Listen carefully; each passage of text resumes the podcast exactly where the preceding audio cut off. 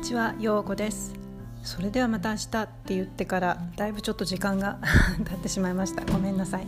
えっ、ー、と今日は私がドバイに住むことになった理由と出産経験に関してお話ししようかなと思います。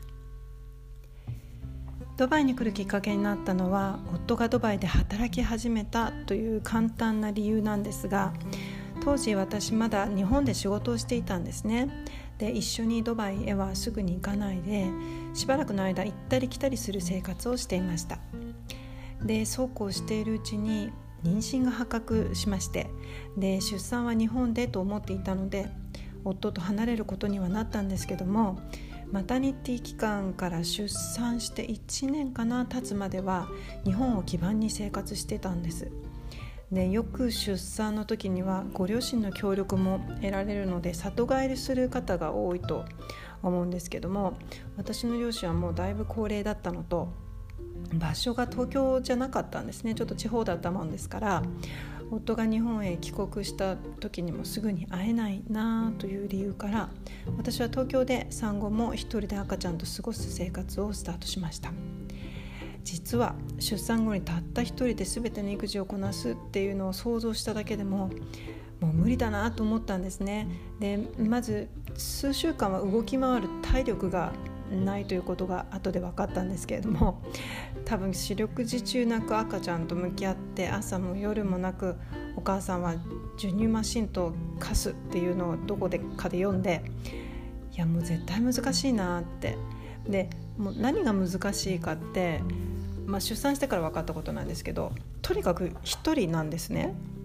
当たり前なんですけど夫もいないので。でお買い物も行けないしシャワーも浴びれなかったんですよねで料理はもちろんこう準備とかもなできなかったっていうか作れなかったんですよね。なんでそこまでできなかったのか今思い起こすとなんでだろうって不思議なんですけど本当にシャワーとか浴びれないんですよ。で赤ちゃんが寝てる間にあ今チャンスだと思ってシャワー浴びてると何て言うんですかねあの幻聴が聞こえてくるんですよね赤ちゃんが泣いてる。であこれはちょっとまあ、ある意味少しノイローゼ状態になってるのか、まあ、それが通常のえーと、出産後のそのお母さんたちのメンタリティーなのかっていうのはちょっとわからないですけども、まあ、とにかく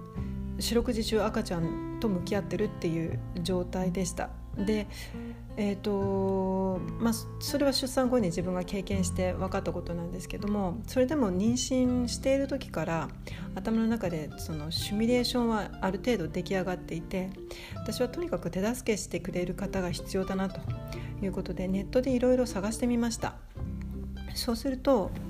えーと、ドゥーラ協会という産前産後のお母さんの手助けをしてくれるヘルパーさんの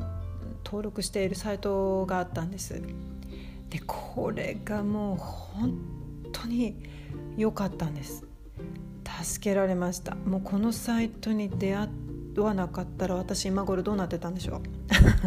でこのサイトの中で探して私のお手伝いをしてくださった方とは実は今でも、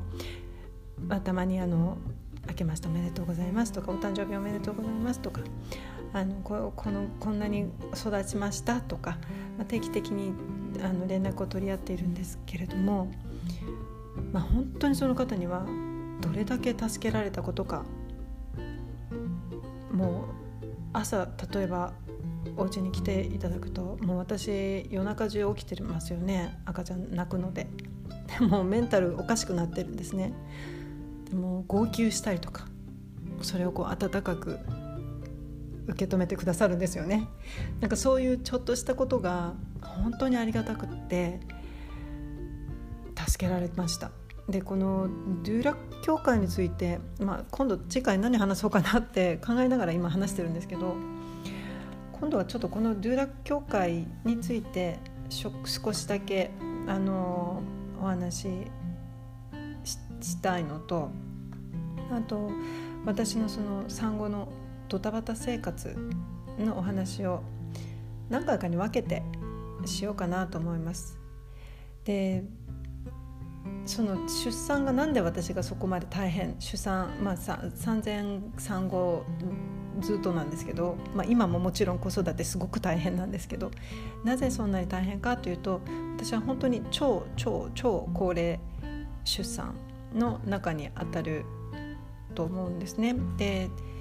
まあ、そういった経験をしてる方も最近では多いとは多くなってきてるとは聞いていますが、まあ、あのもしこの私のストーリーを聞いてくださる方が、まあ、若くても若くなくてもああこういう経験されてる方がいるんだなっていうのを少しだけでも聞いてもらえたらいいかなと思います。じゃあちょっと